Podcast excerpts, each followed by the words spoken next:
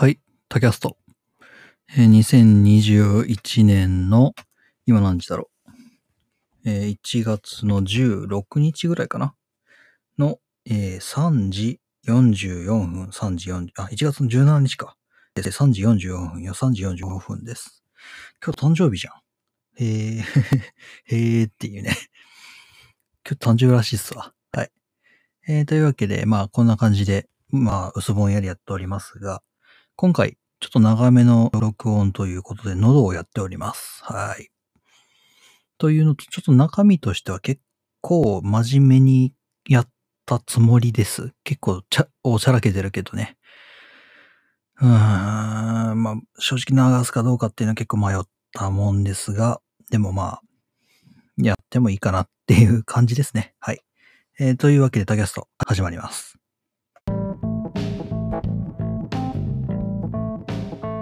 はい。タキャスト。えー最近、研究室のハングアウトがすごい騒がしいですよね。まあ、ポコポコポコポコと、えー音が鳴っておりますけれども、まあ、中身を見てみれば、まあ、卒論がまだできていない学生と教授のやりとりが、えー結構最近頻繁に上がっています。えーまあ現状、あと2週間で提出だけれども、プログラムが動いてないし、で、卒論もまあできてないという。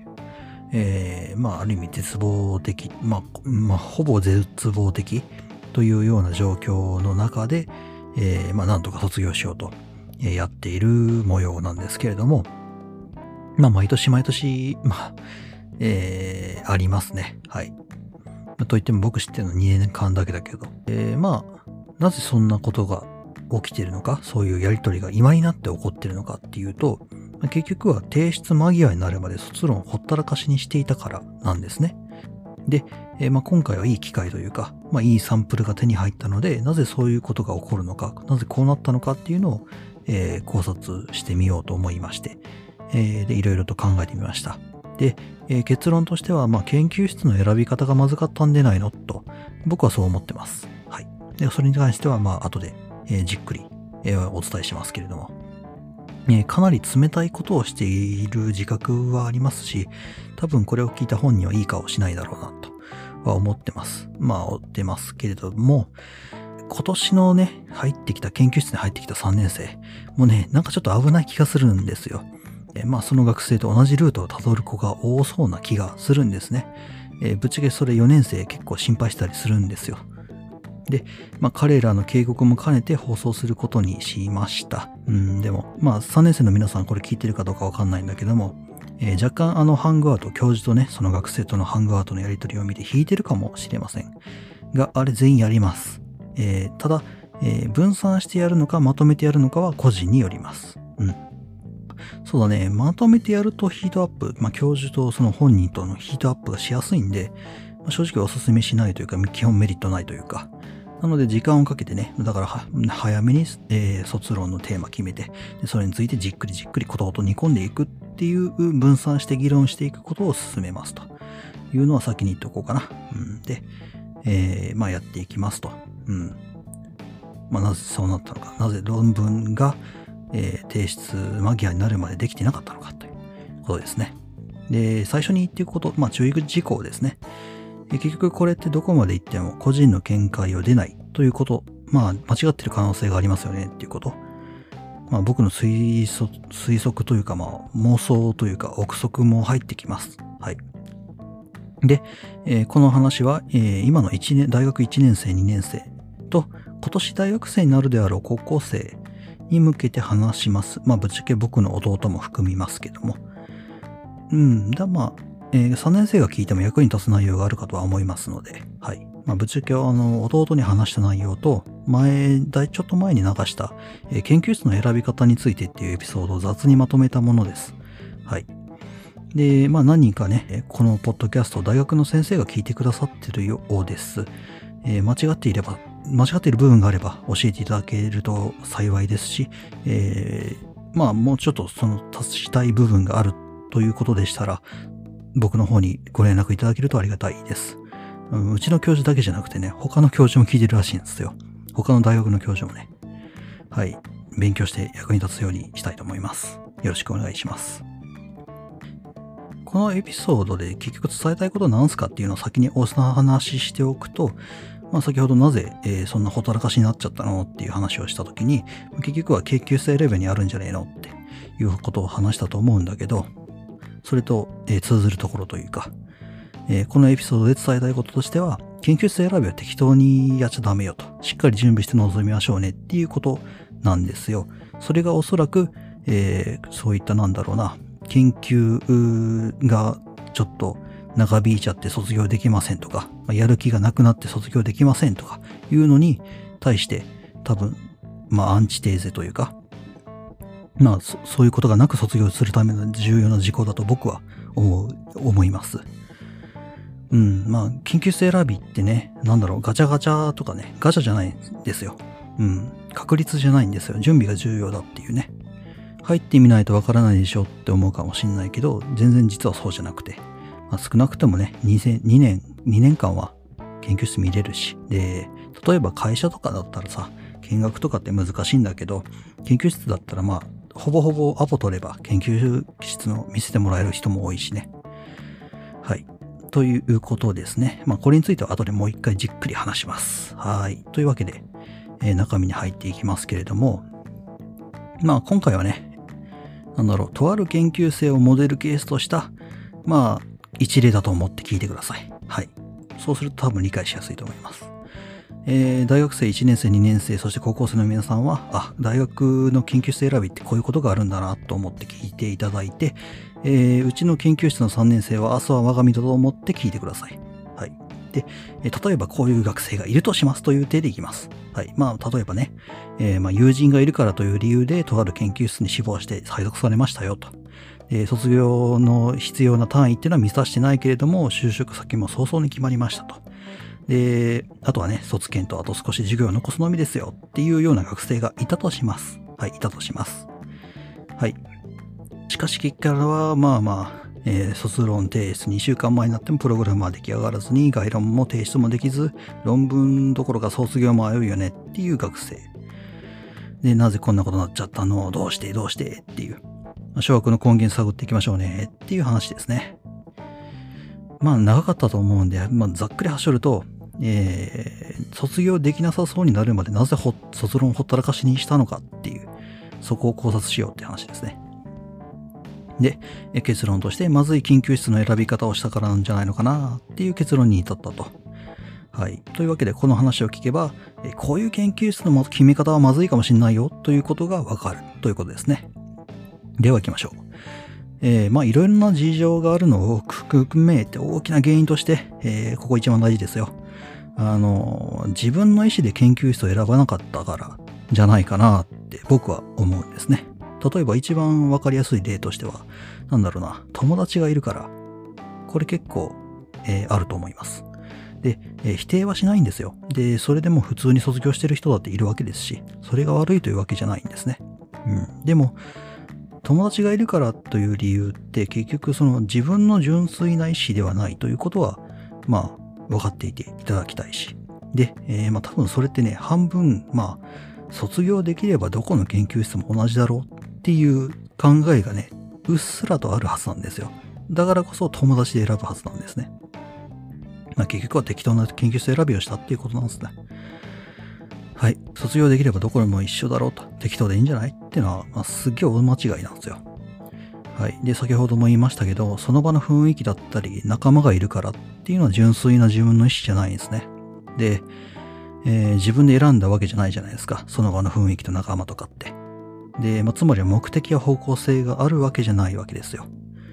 うん、だ何が起こるかっていうと、やっぱ研究だったり、研究そのものだったり、研究室そのものに興味を持てなくなるんですね。で、まあ何が起こるかっていうと、まあ、研究室に来なくなるわけですよ。うん。これが大きくてね。まあ、なんだ、研究室に来たらどうなるかっていうとですね、まあ、例えば目的がない、まあ、やりたいことが明確になってない状態だったとしても、まあ、研究室でいろんな本とかあったり、まあ、その、えー、教授がね、なんかいろんなことやってるんで、ちょっと見てみようかとか、いうので、なんかやりたいことって薄ぼんやりとでも出てくるんですね。でそれが、まあ、研究室に来ないことによって明確にならない。っていうことはまあ、何をやるかわかんない、やりたいことがわかんないっていうので本人にやる気が出なくなっちゃったりするし、えー、まあ研究室に来ないってことで教授のまあ癖とか、まあ例えば、まあなんだろうな、特性みたいなもんがわかんないよね。把握できないよね。で、まあ、卒論の進め方って結構教授の色が出たりするところがあるので、うん、その部分を把握しておかないと卒論を提出するという上でも不利になりますよね。あとはまあ研究室の仕組みを理解できない。まあ来ないからそれは理解できないよね。で、結局どうなのかっつうと、研究室に来てもそれを有効活用できねえということですよね。例えば、なんだろうな。うちの研究室で言うと、例えば、えー、緊急事態宣言が出た時に、日報を出すためにはうちのネットワークに、まあ Wi-Fi 等につながないといけないっていう、まあ、縛りがあったわけですよ。うん。あの、うちのえー、研究室では学校のネットワークにつながったら、まあそれを検知して、で、その本人の Gmail に、まあ、日報出せメールっていうのが来るみたいな。で、それを返したら日報として受理されますよっていうようなやつをやってるんですけど、緊急事態宣言が出ちゃったんで学校行けないよね。ってことは学校のネットワークつなげないよね。ってことは日報の出せメールが来ないよね。ってことは日報出せないよねっていう。ちょっと長くなりましたね。じゃあどうするかっつうと、まあ、セキュ SL、えー、SSH を使って、えー、学校のネットワーク入って、で、まあ一応検知されました。で、日報出しますっていうのができるんですね。でも、研究室に来なかいと。言うと、研究室の仕組みを理解できてないと、まあ、そもそもセキュアシェルで秘密鍵どうのこうのっていうのも無理だと。暗号鍵、秘密鍵どうのこうのっていうのはできないので、まあ有効活用できないというか、まあ、そのなんだ、卒業に必要なものでさえも、えー、手に入らない可能性があるということがあるわけですよ。はい。で、まあ、まあ、当然ですけど、教授と連絡を取り合えない、取り合えないというか、まあ、えー、話せないというので、まあ、教授の方も干渉できないわけですよね。あの、教授から個人的にそのチャットが飛んでくるっていうの、基本的にうちの教授ないんで、うん。で、つまりは何が起こるかっつうと、週に1回のそのオンライン会議的なオンラインゼミみたいな感じのものでしか、えー、意見の交流というのか、まあ、直接的な、この、なんだろう、肉声での会話っていうのがないわけですよ。いやー、ちょっとまずいよね、それってね。それってつまりはさ、あの、その1週間でその本人が間違った方向へ論文をひん曲げてしまった場合、その1週間後にあ、こんな感じで進みました、一週間、つっても、いや、やり直してってなる可能性があるわけですよ。まあ、かまあ、相談もなしに突っ走って自滅するか、まあ、無駄足を踏むかですよ。まあ、結局それって何につながるかってやる気をなくすことですよね。というのと、まあ、これは、えー、うちの教授が、まあ、口酸っぱく言ってることでもあるんですけれども、去年の先輩たち、うん、まあ、研究室に来ないと、えー、まあ先輩の論文作ってるところ見れないよねっていう話なんですね。そう。例えば、なんだろうな。なんか、えー、ずっとベッドで寝てる先輩とか、なんか廊下で寝てる先輩とか、あの、すっげえなんかブツブツブツブツと呪詛を吐いている先輩とか、うーん、なんか、とりあえず何もできねえから、とりあえずその同じ研究室の人にすがりついてる先輩とかっていうのが見れないわけですよね。僕たちそれを見てるわけですよ。えー、研究室来てた奴らは。で、まあ何を思うかっていうと、ああはなりたくないなっていうので、それがモチベーションに変わるわけですよね。早くやらないとああなっちゃう。ああはなりたくない。あんなに阿鼻教官は僕はもう嫌だ。そして自分のその阿鼻教官に僕は入りたくないっていうまあまあ、なんだろうな、強い拒否感というか、危機感が出ると、そういうことになりますね。とんでもねありさまを見て、えー、まあ、モチベーションにつながる。逆に言ってしまったら、まあ、見ないと、わかんないわけですよ。卒検ってどんなに大変なことかって。うん、危機感が出ないと。で、それもやる気が出ないというところにつながっていくわけですね。っていうので、まあまあまあ、いろいろ話しましたけど、まあ、やる気が出なくなったり、やる気をなくしてしまったりっていうのが、えー、起こるわけですね。研究室に来ないと。まあ、そもそも、まあ、自分で選んだわけじゃないから、研究室に興味を持ってないから、そもそもやる気が出してない上でですよ。はい。で、しかもですね、まあ、例えば、一番最初の方で、まあ、なんだ、その場の雰囲気とか仲間がいるからっていうところを言ったと思いますね。モデルケースで、まあ、友人がいるという理由でこの研究室を選びましたみたいな、そういうモデルケースの話をしたと思いますけど、〇〇くんがいるからって結構危険なんですよ。うん。えー、っと、なので、〇〇くんがいるからという理由で研究室を選ぶのを僕は結構まずいんじゃないかなと思っています。えー、っとね、〇〇くんが本当にいるかどうかってわかんないんですよ。うん、その欲しい時に。例えば、僕、4年生、3年生、4年生っていうのは就活があります。で、授業が残ってるかもしれません。で、自分の研究で忙しくなるかもしれません。で、大学生といったら、まあ大体大学生20、20歳、20歳超えたか超えてないかぐらいで、大体おばあちゃん、おじいちゃんって80歳くらいになるっていう人多いと思うんですね。80歳、90歳。っていうので、まあ、まあ、身内の不幸があるかもしれない。大事な時にいなくなるかもしれない。で、そもそも学校を辞めるかもしれない。いろんな不確定要素があるので、まあ、少なくとも研究室を決める上で他人がいるからというのをモチベーションにするのはちょっとまずいかなって僕は思ってます。はい。まあ、というので、えー、まあ、これらの理由で、えー、その場の雰囲気だったり仲間がいるからっていうような理由で、えー、まあ、つまりは自分の意思だけじゃないものが混じった状況で研究室を選ぶと、まずいよねっていう。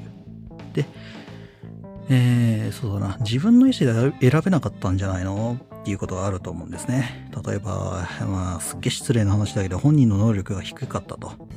まあ、僕、人のこと全然言えないんだけど、うん、僕もう全然、その、点数との点数とか悪いからさ。で、まあ、例えば授業の点数が低いと。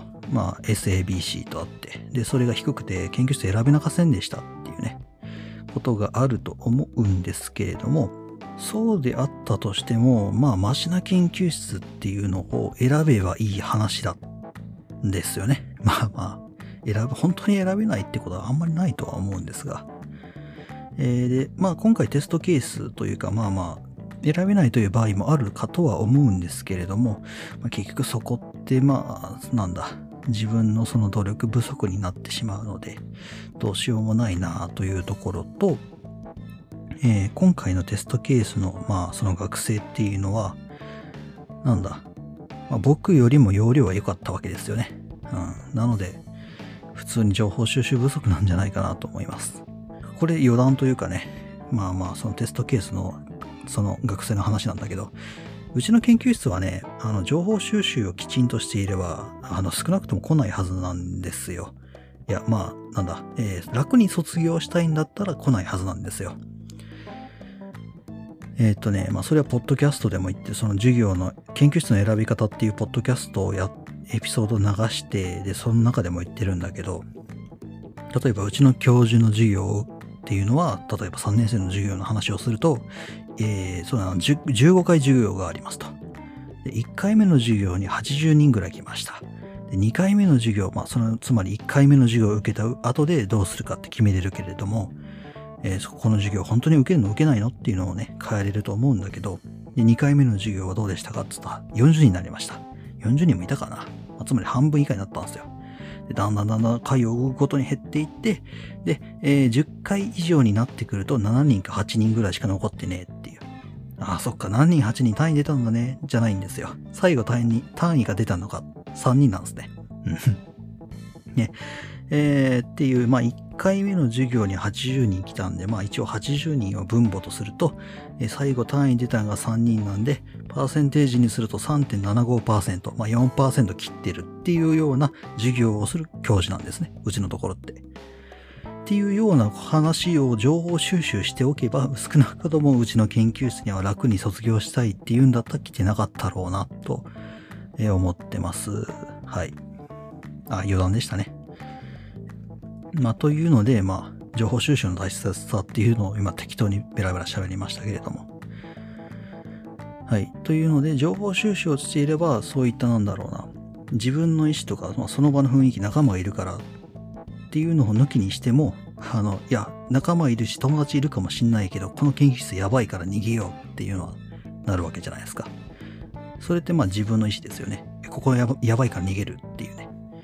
っていう感じで、そういう研究室選びをできなかったんじゃないかなと僕は思っている。まあそういう研究室選びをしなかったので、えー、まあ自分のモチベーションっていうのが上がらず、結果、そのモチベーションが低いままずるずるずるといってしまって、卒業研究、卒業、えー、論文の発表、1週間、2週間ぐらいまで引きずってしまったということなんじゃないかなっていう話なんですね。はい、ちょっと長くなりましたけれど。で、えっ、ー、とね、今年に限ってはなんですけど、コロナで研究室に来れなかったからじゃないのって思われる方もいると思うんですね。うん、まあ確かにそういう部分もあるとは思うんですよ。えっ、ー、とね、そうさな。研究室に来ていればやる気が出ていたはずだとか、えー、周りの人間の影響を受けて頑張れたはずだっていうね、ことあると思うんです。ただね、えー、研究室に行けなくても卒検進んでるやつはいるわけですよ。うん。そう、うちのその研究室に、えー、前期全く研究室というか、学校に来てなかったやつがいるんですね。でも普通に研究やって普通に卒業しそうなんですよ。まあ、つまりあのコロナってあんま関係ないよねっていう。あのただ、ただですよ。モチベーションにはなったかもしれません。何より周りの影響を受けてっていうね。そこの部分。まあ、確かにあるかもしれません。えー、まあ多分それで卒業していった過去の先輩方っていうのもいるでしょう。なんか周りがやばい、いろいろなんかバタバタしてるなとか、な、なんかすっげえ忙しそうだなっていうのを見て、ちょっと俺もやらないとまずいかなっていうので。えー、しかしですね、うん。まあ、それでも来なかった場合は、モチベーションにもなりえんよねっていう。まあ、そもそもね、その、うちの研究室なんですけれども、コロナで研究室に来れなかったのは前半だけで、後半は普通に来れるようになってるので、まあまあ、それでも、まあ、そのモデルケースの学生は研究室に来なかったと。まあ、それは来なかったので、まあ正直そこはね、わかんないっす。うん、もし来ていたら変わってたかもしんないなとは思う。けどまあ、結果来なかった。それはもう本人の、まあ、決定とか意思ですよね。はい。まあ、それはなぜ来なかったのかっていうと、多分、またそのさっきのお話のも元に戻るんですけど、まあ、研究室選び適当にやったからじゃないの？っていうところですね。うん。で、えっ、ー、とね、ここまで話すとですね、じゃあ教授は何を、教授はどうしてんの？ってなると思うんですよ。えっ、ー、とね、基本教授何も言わないです。というか言えないんですよ。うん。こういったこう、切羽詰まってる学生に対して。えー、まあこれは教授本人から聞いた話なんですけど、ま、教授からはね、えー、何も言えんと。で、もう無理だと。やめておけっていうのも言えないし、まあ、やれやれ頑張れっていうのも言えないよね。まあ、技術的なサポートというか、技術的な話しかできませんと。それなぜか。なもう無理だからやめときなって言った場合、学生側からしたら、あの、言い訳ができてしまうんですね。どんな言い訳かっていうと、教授が辞めたから卒論が出来上がりませんでした。本当はもう少しでできたのに教授があんなこと言うからっていうような言い訳が立ってしまうわけですよ。学生からしたら。まあ、教授からしたらとんでもないですよね。で、頑張りなとも言えないっていう理由は、まあ逆に、その、まあ、そもそも絶望的な状況なわけですよ。で、まあ、できない確率、まあ、卒業できないというか、論文が出来上がらない確率の方が高いわけですよね。でも、まあ、頑張りなと言って、で、まあ、案の定できませんでしたってなったら、学生側からなんでできないって分かってんのに頑張らせたんですかっていうので問われるということらしいんですね。だからどっちに転んでも教授にとってはマイナスなんですよ。だから基本的に教授は何も言えんということらしいんですね。そう、だから1年生、2年生、えー、で、大学になる前の高校生、3年生もかな。えー、基本、うちの教授、まあ、この教授がすごいえー、なんだろう。平均的な教授かというと非常に疑わしいんですけれども、こう何も言わない教授もいるということだけ頭の片隅に、えー、置いといてほしいですね。で、3年生は、まあ何も言われないということは覚えておきましょう。はい。という感じですね。えー、まあ、いろいろ語ってきましたけれども。で、で、ここで気になってくるのは、じゃあどうしたらいいのって話なんですよ。多分、まあそこが一番気になってるのよね。えー、まあ結論から言うと、えー、こうならないようにするしかないんです。そう。そういう研究室の選び方をしない。以上っていう。だってこうなったらどうしようもないからね。諦めてもう一年行くか、えー、っと、まあ、教授が合わないとなってくると、配属先を変えるということもできるらしいんだが、正規の方法なのかどうかわかんないし、すっげえなんか噂程度にしか聞かないからね。うん、まあ正直あんまり当てにならん情報だっていう感じかな。そう。いやいや、こうならないようにするしかないってさっき言ったけどどうすんのよって。具体的にはどうすんのよってなってくると、まあ先ほどっていうか一番最初に言ったことに戻ってきます。研究室選びは準備しっかり準備してやりましょうね。しっかり準備してってっていうね、ことになるんだけど、えー、研究室の選び方っていろんな軸があると思ってます。はい。えー、まあ、いろんな研究室に顔出してけ、え、情報収集しておけっていう。え、そうすると見えてくることとしては、やっぱりなんだろう。まあ、教授の癖とか、さっきも、さっきも言いましたね。教授の癖とかわかるよねっていうので、教授と自分との相性みたいなもんも、あの、あるんですよ。なんか馬の合う教授だなっていうのもある、ありますし。で、例えば、その教授がやっている研究の内容によっては、なんだろう、拘束時間なんてのも変わってくるわけですね。例えば、えー、フィールドワークをすごいする教授だと。したら、あんまりバイトには入りなさそうだな。ってことは、学費自分で賄ってる自分としてはちょっとマイナスだな、とか。あとは、まあなんだ、入っている機材とかね。うん。例えば音響系のことをやりたいんですってなったら、やっぱりその機材を使ってそっち系の研究をやってるところに入らないといけないし。うん。で、あとね、これ結構見逃しがちなんだけど、研究室の予算ですね。うん。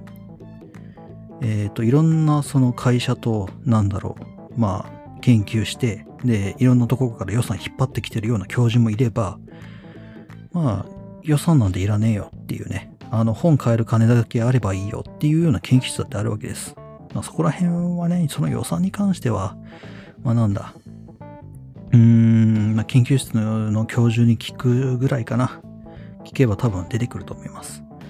で、まあそういうのにいろんな研究室に顔を出して、顔をつないで情報収集しておけよと。で、もしそれが難しいんだったら、まあ誰か優しいやつ捕まえておきなさいと。そういうの情報収集がまめにできるような人を、まあ酒とつまみでなんか、まあ抱き込んで、えー、捕まえておくのもいいでしょう。まあ、それはね、いろんなやり方があると思います。はい。で、えー、まあ、一番、一番これ一番大事なことなんだけど、まあ、そもそもそういうところをね、あの、行きたいところがありますって言ったとしても、選べなかった意味ないんで、あの、勉強は歩道にやっておきましょうっていうね。そう。えー、という、まあまあ、三つかな。なんだろう、いろんな研究室に顔を出しましょうね。で、それが難しいなら、えー、優しいやつに捕まえておきましょうね。って。まあ、難しいなら、難しくなくても、まあ、捕まえておくと役に立つことは役に立ちますしね。んで、まあ、選べるように勉強しておきましょうね。っていうこの3つが一応、まあ、具体的には、で、具体的な、まあ、こう、まあ、こうならないようにするための方法とも言えるのかななんて思ったりはするんですね。うん。